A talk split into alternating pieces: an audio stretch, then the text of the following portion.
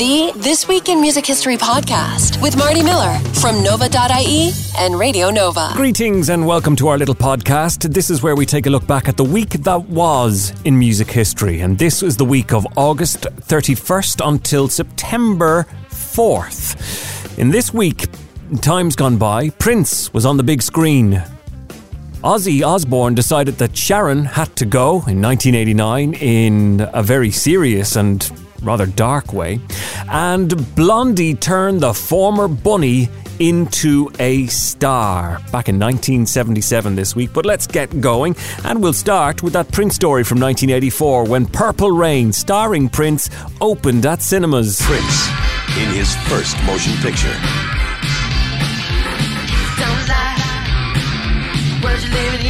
Before he created the music, he lived every bit of it.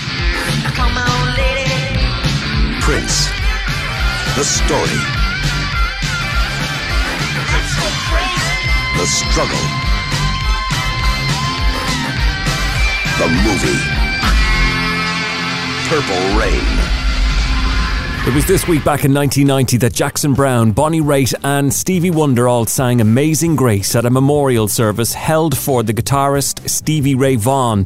He'd been killed in a helicopter crash. Stevie Ray Vaughan died in a helicopter crash early Monday on his way to Chicago. He performed in Wisconsin Sunday night with Eric Clapton, Robert Cray, and brother Jimmy Vaughan. Rock stars Stevie Wonder, ZZ Top, Bonnie Raitt, and Dr. John attended private memorial services. I was, was lost, but now I'm found. Here's a fine example of Stevie Ray Vaughan playing with David Bowie on China Girl, and this is Stevie's guitar isolated.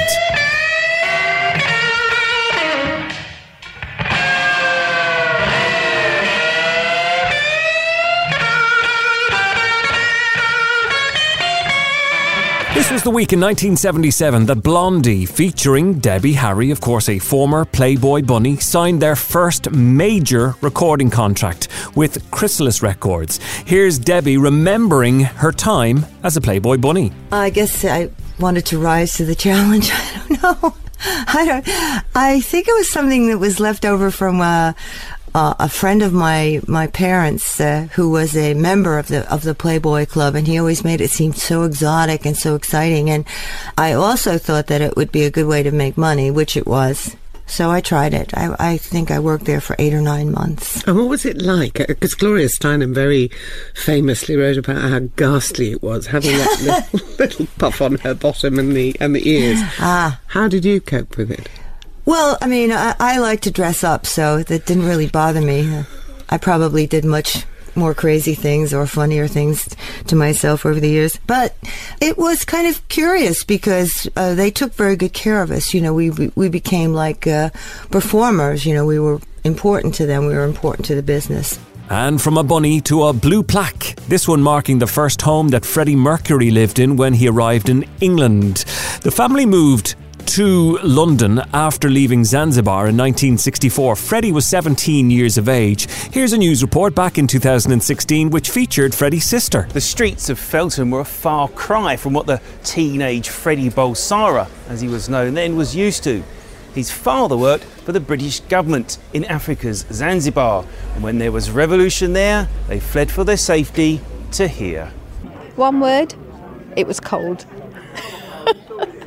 yes, we did find a massive change for that. Also, different environment, the houses look different, shops, everything really. Back to 1965 we go, and the Doors were recording their first demos at World Pacific Jazz Studios in Los Angeles. They cut six Jim Morrison songs. Here's Ray remembering the first time he and Jim met up since college and, well, hung out together on the beach. Writing songs, huh? I knew he was a poet. He knew I was a musician. Why don't you sit down here, man? Sit down with me. Sing me a song. And he, said, oh yeah, I, I, I, listen, I don't, I don't have a very good voice, man. I said, oh come on, you do too. You know what's it? You know, you can sing. Uh, Bob Dylan doesn't have a good voice.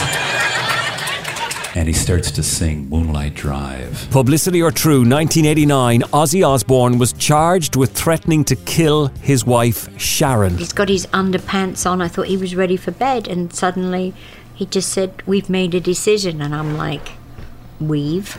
Mm. Yes, and you've got to die. And I'm like, Okay. All right. And so, what did he do then? Um, he lunged on me and, you know, got me down to the floor and started strangling me. And that, that was like someone putting a red hot poker through the middle of my spine. You know, he's like, you know, I, I, that was my worst. And that's still that didn't stop me drinking. I know. Why didn't that stop you drinking? I don't know. And a little bit of good news out of the disaster that was Hurricane Katrina, when blues musician Fats Domino was rescued after fearing the worst. Three days after he was reported missing, it was confirmed Fats was alive. New Orleanians are famous for sharing stories, and the harrowing account of how Fats had escaped Katrina quickly spread throughout the battered city. Finally, some good news. Fats was rescued out of his bedroom window by the NOPD, the New Orleans Police Department, by boat. The water was 10 to 15 feet outside of his house. 2017, this week, we lost Walter Becker of Steely Dan. Guitarist Walter Becker has died. The Steely Dan co founder passed away Sunday. The announcement was made on his website with an image of him as a child next to one of him as an adult holding a guitar. According to Billboard, Becker missed two recent Steely Dan performances. The group's lead vocalist Donald Fagen told Billboard Becker was recovering from a procedure. And the Sex Pistols made their television debut when they appeared on the TV show So It Goes this week in 1976. How did they sound?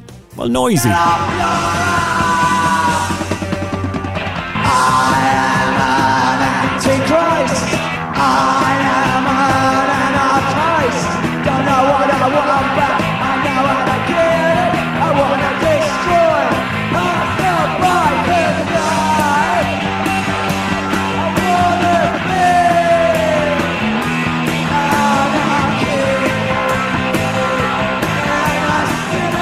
And back in 1967, Jimi Hendrix had a habit of burning his guitars, and in 2008, the first guitar torched on stage by Jimi sold for, remember, it is a burnt guitar, 280 grand.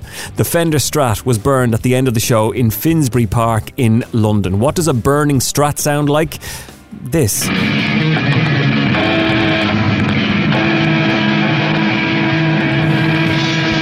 That is a little look back at the week that was in music history. Thank you for checking out our podcast. We do it every single week of a Friday and every day on the radio. Today in music history. My name is Marty Miller. Thanks for listening.